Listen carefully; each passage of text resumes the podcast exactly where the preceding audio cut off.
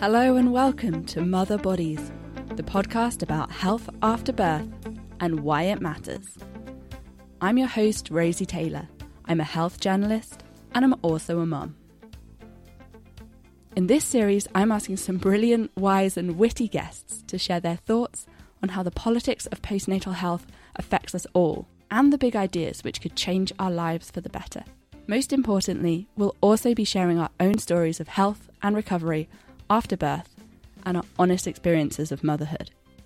That's because it's only by sharing our stories that we can empower each other to ensure we all know what to expect and to make sure we all get the care and support we need, both after birth and throughout motherhood.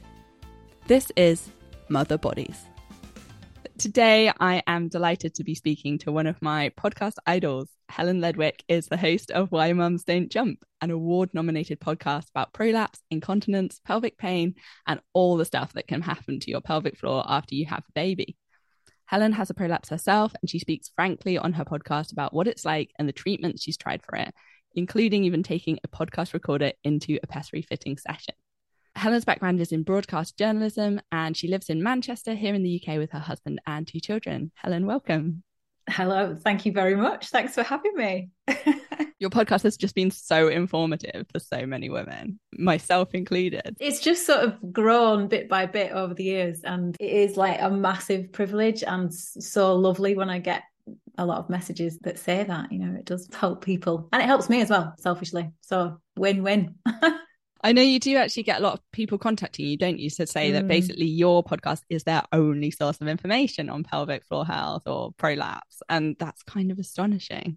It's crazy, isn't it? I mean, so that was one of the many reasons that I wanted to do this in the first place, because through my own experience, I just found it so difficult to find good information or any kind of support that talked about prolapse or any other pelvic floor problems. And even though my background is in journalism, I really struggled to kind of work out what was what and, you know, what was real and what was evidence-based and what wasn't. It was just, yeah. I think it's the same with a lot of postpartum issues. It's just, you know, not enough good information out there. And we don't know anything about it, right? Because right from birth, we're never told anything about our pelvic floors. So yeah, it's a very steep learning curve. And I think that's why it shouldn't be that people are finding me on the internet, on Instagram, on podcasts to get this information. You know, I'm a mum. I'm really clear about that. I'm not a medical expert, but yeah, it's kind of turned out that way.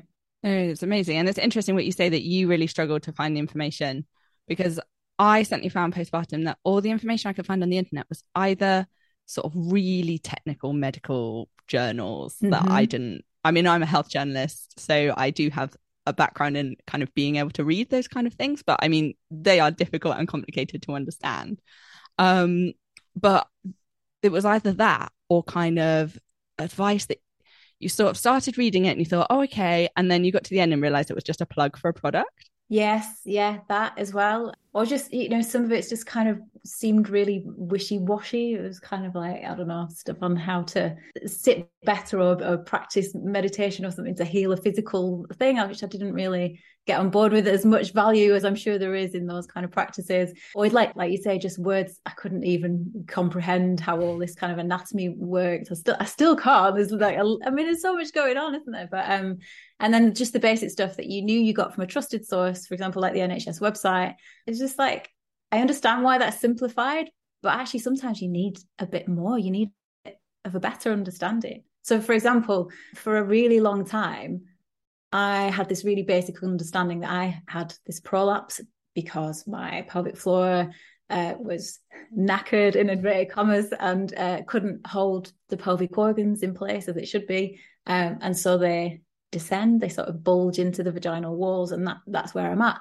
Then for ages I was like, okay, so if my pelvic floor is weak, I can just do loads of exercises, then it'll be strong again, then they'll all go back to where they started from in the first place. But that is not the case. And for ages, I just didn't understand why that was the case. And now, since speaking to people, I understand that it's because things get stretched, right? Because it's not just that they sit on top of the pelvic floor, they're also suspended by tendons and ligaments and things. And once they're stretched, then no amount of strength work. And it's just so much more complicated than that. But yeah, it's hard to get your head around. And of course, like the fundamental thing for me was that nobody talked about it. It's just this massive taboo topic that you're just completely on your own with. And I think most women, perhaps the most information that they get is a leaflet that you get given on the postnatal ward that says, don't forget your pelvic floor exercises. And like you said, in the case where you do have quite a severe prolapse, that's actually not particularly helpful. What sort of information did you get, if any, after your birth? So this happened after the birth of my second child. So this was my son, and I'd had a cesarean section with my daughter a couple of years before, and then this was a VBAC because I was determined that I was going to have this amazing vaginal birth, and it didn't quite work out like that, and I did tear. I had a third degree tear, so I had surgery straight away for that. So I was not in a good way, and I was like, if someone had said to me at that point, if you don't look after yourself, do pelvic floor exercises, really take care about how you're lifting, straining on the toilet. And I'm not saying some of those things weren't mentioned in some contexts, I'm sure they were. But if someone had said because if you don't, your insides might fall out, I would have listened to that, and if I'd gone in to that birth with some sort of understanding of what a pelvic floor was, or, what that damage could mean down the line, maybe I would have had a different experience. You just don't know. Maybe I would have made different decisions. Maybe I would have looked after myself better afterwards. You never know what could happen. But you do spend a lot of time questioning those things and wondering. Because I remember sort of being there afterwards, being operated on, and thinking, even though I'd had a third degree tear, even though I was in a really bad way, thinking, yes, did it properly this time, got the vaginal birth, came out of the correct orifice. So I just had no concept of the degree of injury, really. I didn't realise how much damage there was. And I think it just all speaks to how little we understand about our bodies. And this was my second child, I was already a mum. I think it would have been better if I'd known a little more. It's interesting you say that you've talked about looking after yourself afterwards.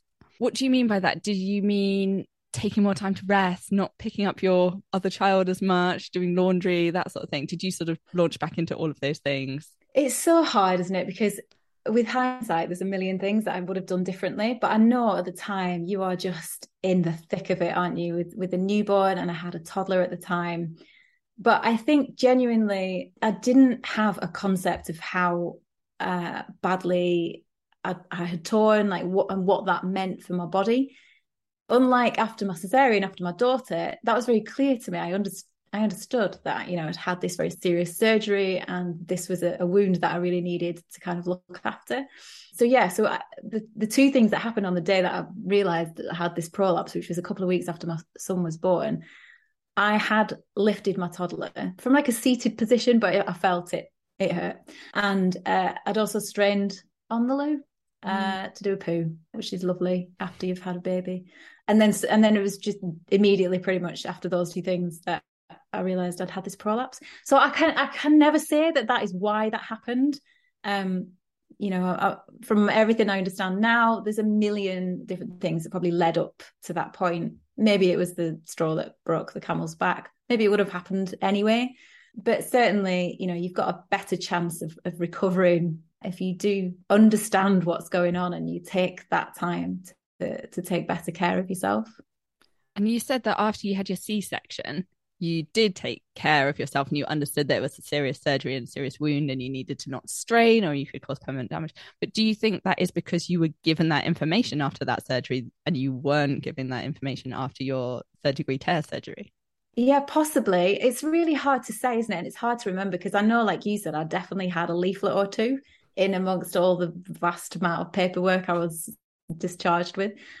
So I can't say for definite that nobody advised these things, but it was just really clear. I think it's just so visual, isn't it? You've had a cesarean section, you can see the great big scar, the wound across your tummy. And, I certainly was so unfamiliar with my own genitals or, pelvic anatomy that I couldn't see the problem. And, I'd given birth vaginally, which society tells us is what we're all aiming for and what our bodies are made to do. So I genuinely thought that it would be a much quicker recovery and an easier recovery, even though I'd had a tear.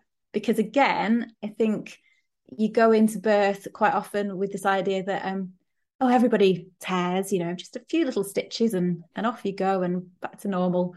But yeah, it's not always just a little tear or a few little stitches. And even if it is, that can be problematic as well. So there's just loads of layers to it.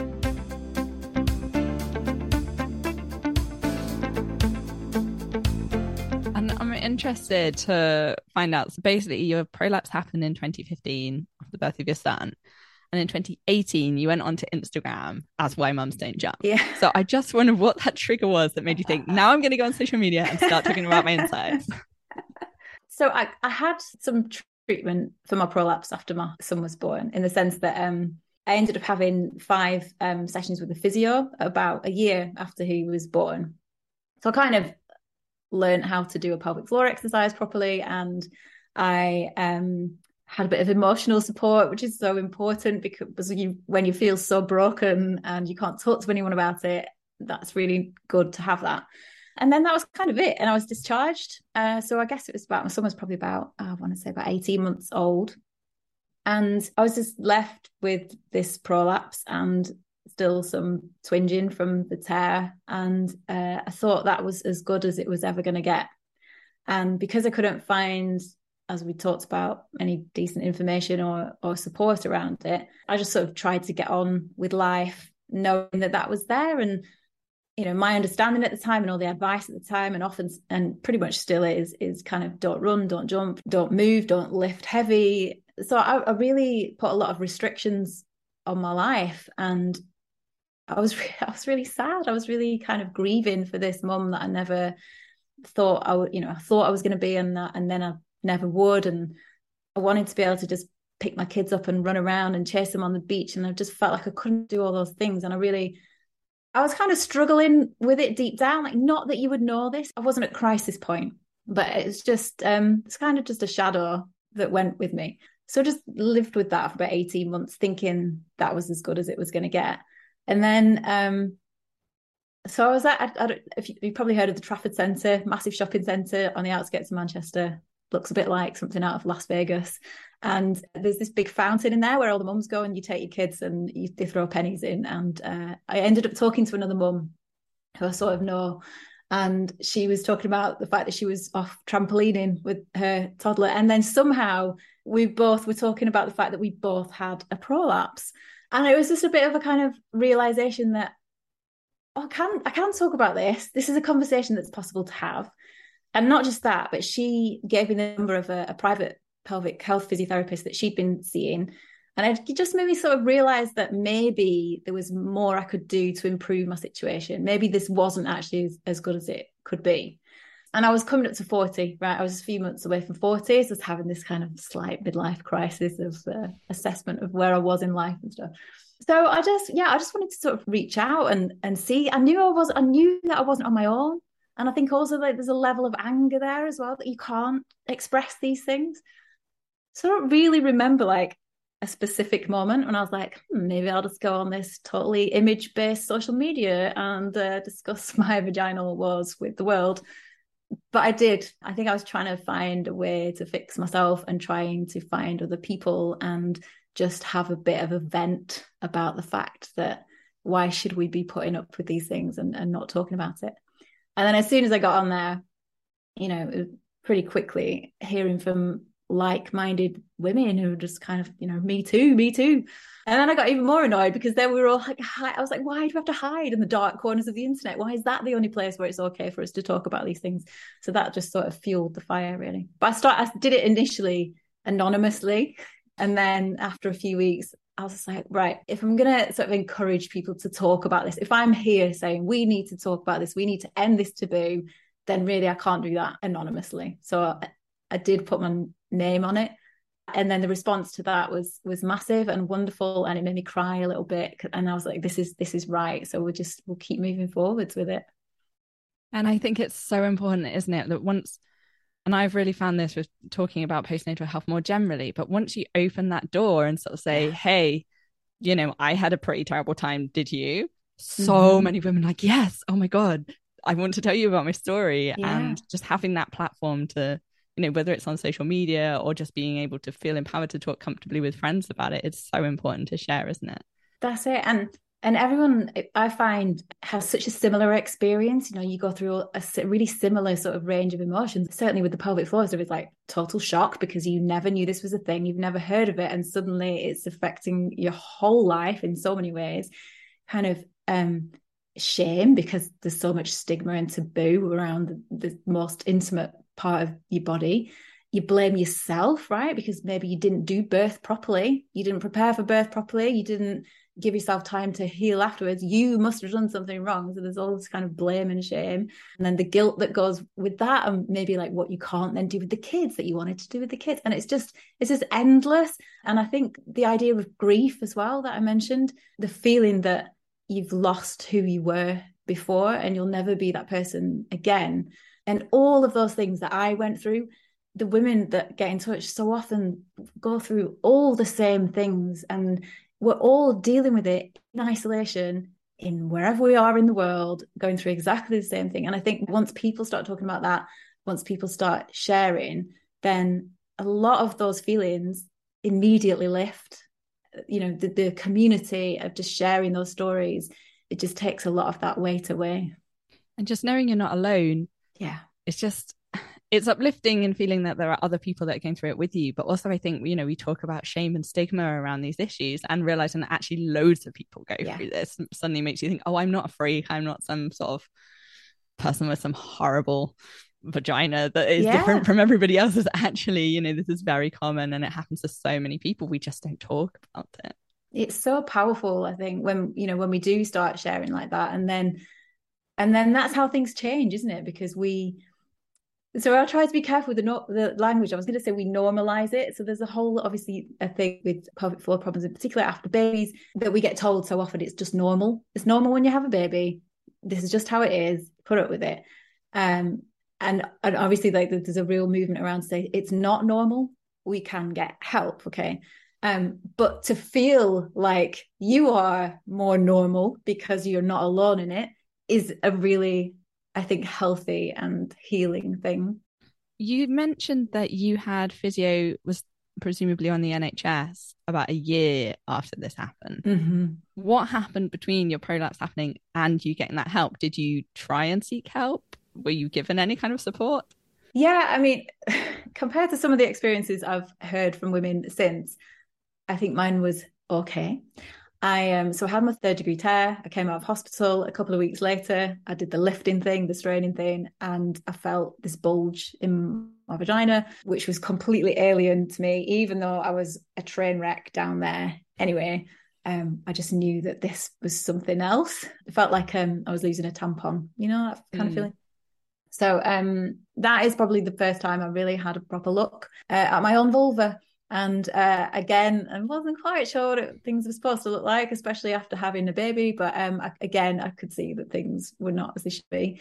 So then I had this like crazy Googling experience of just not having any of the terminology and coming across all kinds of pictures that I will never unsee. and then realizing that, yeah, it was probably this thing called a prolapse. So at the time, I was fortunate in a way because I was still under the care of the midwives, and I was able to text my midwife and explain that I believe I have this prolapse, and should, you know, is this an emergency? I'm thinking, should I call an ambulance at this point? Because the idea that your insides are escaping is pretty kind of terrifying. But I didn't. I texted her, and I made a GP appointment, which came through for like a couple of weeks later. So I had these couple of weeks where I was just a mess, really, and absolutely terrified that one wrong move would see everything spilling out, total disaster. Obviously, that's not going to happen. Like, I realize now that's not going to happen, but in that at that time, it's really terrifying. So just kind of shuffling around, feeling like I was sitting on a doorknob and just so fragile, and you know, trying to look after the baby and the toddler, and he had feeding problems and sleepless. It was just it was hard times.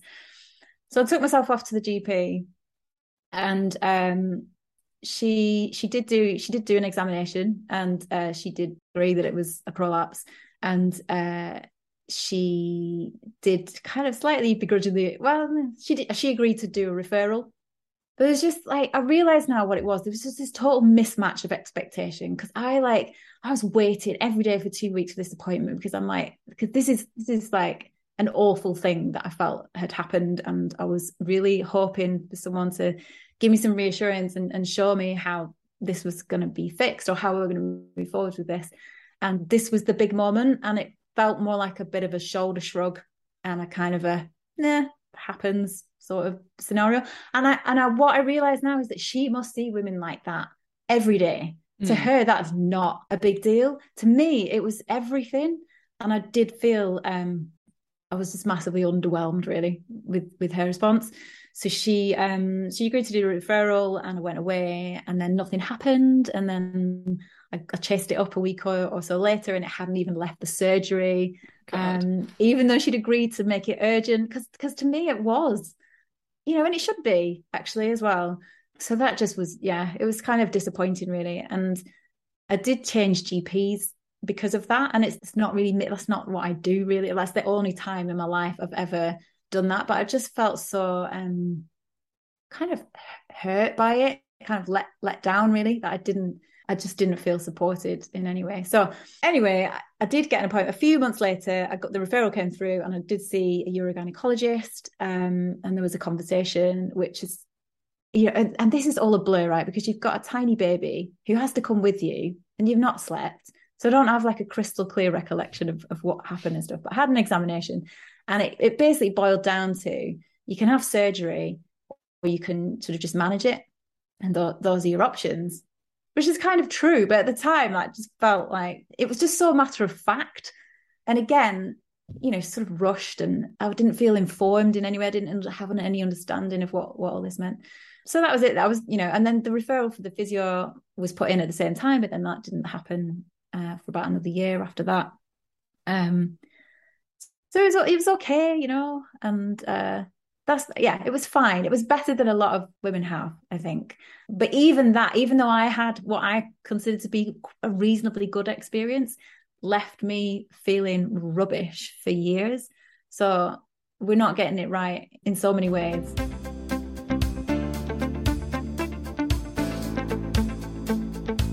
I think that's what you said, a mismatch is totally the right word. This is something that was affecting you so much. Like you say, you felt awful all the time. You felt you couldn't do anything. You were worried about like whether this is going to be a serious knock-on effects for the rest of your life.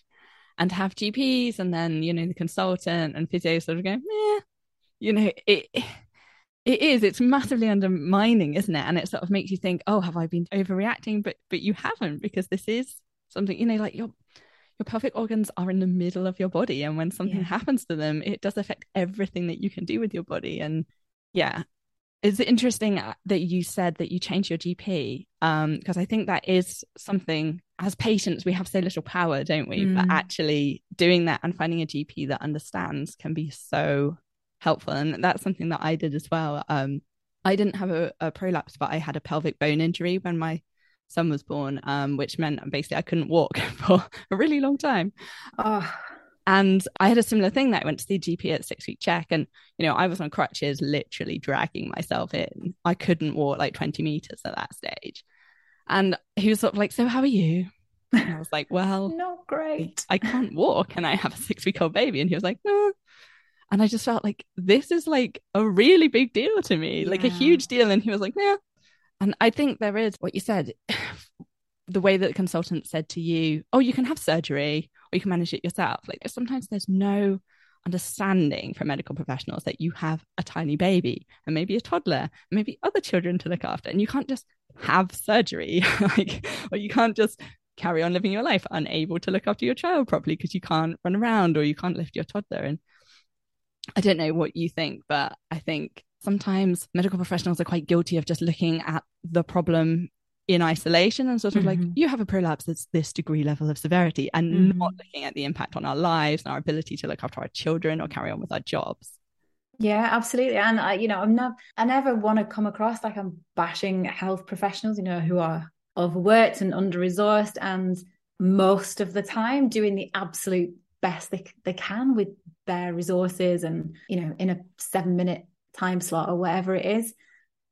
But it's just, it's so much more than that one conversation in the 7-minute time slot, because with these kind of problems, you're walking in there with no knowledge whatsoever about the issues that are happening. And that's societal, you know, that is why half of us don't know that what we thought was our vagina is actually our vulva. And, you know, that even prolapse is a thing that can happen, or that incontinence is any more than the occasional hilarious leak when you laugh or sneeze. They've really got no chance, actually, if you think about it, to really, like you say, when you've got a baby in the, you know, in one hand as well, they've got no hope really of sitting down and really explaining a whole lifetime's worth of knowledge, getting past the taboo and all of those things, and then informing you of the potential treatment options, and then hoping that you're going to understand it or make a reasonable choice. It's just, it's so much bigger than that. But an understanding of that would go a really long way, I think. Do you think we need to change the way we talk about pelvic health from the beginning, sort of as early as from in schools? 100%. This is where I came to, because I kind of hate the word journey, but it has been a journey since I've posted that first Instagram post. And then, you know, I've learned about it along the way, and I've heard lots of women's stories from people who have written to me, sometimes with huge emails, sometimes with Word documents attached, because they haven't had anyone else to tell, right? And a lot of people will say, oh, we should be told about this in pregnancy. Why does nobody tell us in pregnancy that you could be left incontinent, or with a pelvic floor that's too tight and really painful, or that it could lead to painful sex, or that you could have a prolapse and your insides could fall out? We should be told in pregnancy about this. Yes, we should. But to me, that's just far too late. You know, this should be part of a normal conversation. You know, you should know the correct anatomical terms for your genitalia in the same way that you know what your thumb is called or your nose. Like, it's not a big deal. And I spent the first few years of my kids' life somehow not naming their body parts at all. Like, I don't even know how I managed to do that. But yeah, through the course of learning about this stuff, I just think it's so important, because if we haven't got the basics down, how are we ever going to be able to get past the embarrassment? How are we ever going to be able to advocate for ourselves? How are we ever going to describe the different pains or symptoms that we're experiencing? And it's no wonder then at that point we go into a hospital, a doctor's appointment, and it's just total blur, because we're starting from ground zero. Yeah, I suppose if they're describing surgery and you didn't even know what a pelvic floor was at that point, then yeah. You are on two completely different planes, aren't you? Absolutely. And for me, like, you know what kids are like. So as soon as I did start teaching my kids the proper terms for things, they don't even bat an eyelid. That's just easy for them, and it's not a problem. And the more they do it, the more I do it, the easier it is for me. So it's just never been an issue for them. So yeah, I think, and I hope, and there is more talk about this now, and I do think that girls and boys in school should have this as part of their general well-being, because it's so important, and there's so much you can do to, like, you know, look after your pelvic health before you get pregnant. And then we can reinforce some of those messages, and then we can help people to understand how to look after themselves postpartum. Absolutely. I was just going to ask you very quickly about treatments. Since you had that NHS physio, and then that was sort of 5 years ago now, and you've tried various other things since then, can you talk us very briefly through what you tried? Did anything work well? Was anything a complete waste of time? Okay, so I guess it's different for everybody, right? So for people with prolapse, there's a whole spectrum, and it can affect you in lots of different ways. And I would probably say, in terms of symptoms, mine is at the milder end of the scale. So the biggest issue for me has always just been the feeling of a bulge, sort of. And I always say, like, the level of discomfort is if you've got knickers that are too small, like too tight, or your button on your trousers are too tight. It's just like that constant niggling annoyance and discomfort. So that's been one part of it for me. And then the other part of it has just been, you know, because we don't know enough about how pelvic floors and women with and prolapses are affected by movement and lifting and all of those things. Like, the broad brush advice is often just to do nothing, protect. So I was living with those two things, the fear of any kind of movement at all, lifting babies, lifting the shopping, certainly running or doing any kind of exercise, sit-ups, all of that kind of stuff. So that was restricted. And then the bulge was the discomfort. So that's what I was living with for a really long time. You will know there are a lot of issues around surgery. It's a serious decision, and often it's not long lasting. There can be complications. It wasn't something that was right for me, certainly not at that time, and still isn't at the moment. So I did some sort of postnatal fitness training, went right back to basics. It's about 3 years after I had him, I was doing postnatal kind of pelvic floor exercises. And I did that through a program called Holistic Core Restore. And it just gave me the confidence to kind of gradually build up my pelvic floor strength and my core strength. And that, and sort of starting to understand a little bit more about how improving your muscle tone around your core can help support your pelvic floor, because it all works together.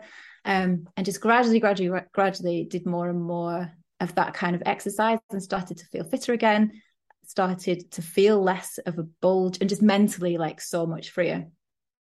And over a couple of years, I built up to doing Couch to 5K. I saw a couple of physios privately, which I think was really important, because I needed that support and I needed them to monitor how I was doing. And I got to the point where I could run again, which was just massive to me, because I was never like a huge runner before I had my kids, but the idea that I felt like I would never do that again was really heartbreaking to me. And I would see people running past, I would feel so jealous. I totally relate to that. Yeah. Right. And I know that's not even on the cards for some people, but I was able to get back to that point. And then the other thing that I've tried in conjunction with that is pessaries, which are these kind of silicone support devices that you wear the vagina, and they sort of hold things up and support things in place. And I mean, that's been going on for years now. I've had appointments here and there. The first one I tried was a ring, we call it a ring pessary, which is kind of the standard issue NHS thing. And it basically fell out in the hospital car park on the way out of the appointment. Not like rolling down the road or anything like that. But yeah, it was disappointing. So I tried that for a little while. It wasn't really working for me. And then just recently I've gone back to trying some different shapes and sizes of pessaries, because they come in a mind-boggling array of different shapes and sizes. And I feel like just as a kind of like a way to manage things conservatively without really intrusive treatment, if I can find the one that works for me, I think it will be like a bit of a, not a silver bullet, but it'll just be that peace of mind and a bit more comfort. So I have been trialing different cubes, but I feel like it's such an excuse, but it's true. Life has just been really chaotic, and we're having loads of building work done, and we've got builders in the house all the time at 8 o'clock in the morning, and I just can't be like messing about putting pessaries in and out, because I have no privacy, and my self-care has gone out of the window completely. And that's just how it is. But the difference now is that I feel like with everything I've learned along the way, I know I can get back to it. And yes, I do feel a bit more symptomatic, because I'm not on top of my pelvic floor exercises and my exercise more generally. And I'm not pursuing the pessary thing as hard as I should right now. But I know that I can get back to all of that again. And that's the difference. So it doesn't eat me up as much as it used to. Brilliant. And before you go, I just wanted to ask you one last question, which is if there was one thing that you could change about the world we live in, which would help mothers, particularly help mothers recover after birth, what would it be?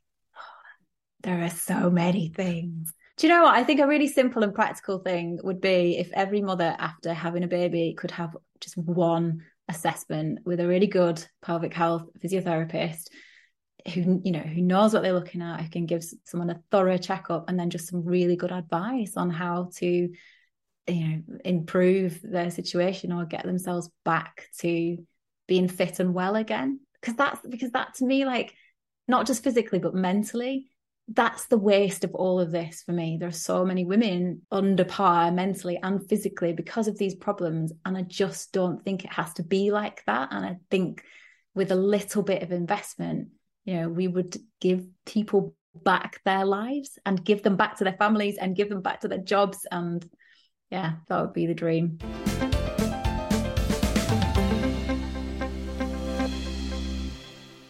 If you're not already a follower, then please do check out Helen's podcast, Why Mums Don't Jump. It's an absolutely brilliant source of information on all things pelvic health. Now, we weren't allowed to discuss this publicly at the time we recorded the interview, but I'm delighted to be able to say that you'll be able to receive even more of Helen's wisdom because she's writing a book. It's called Why Mums Don't Jump: Ending the Pelvic Floor Taboo. It's released in March 2023 and I'm so excited to read it. You can follow Helen on Instagram at Why Mums Don't Jump for more details on how you can pre-order a copy. Please remember that this podcast is not a substitute for medical advice. If you have any concerns about your health, particularly about your pelvic floor, then please do go and see a GP and ask for a referral or contact a women's health physio directly. Thank you so much for listening today. Please do like us, follow us, subscribe, wherever you get your podcasts. It helps please the algorithm gods and means more people will get to see and hear what we've got to say about postnatal health. If you enjoyed the podcast and you want to leave us a review, even better.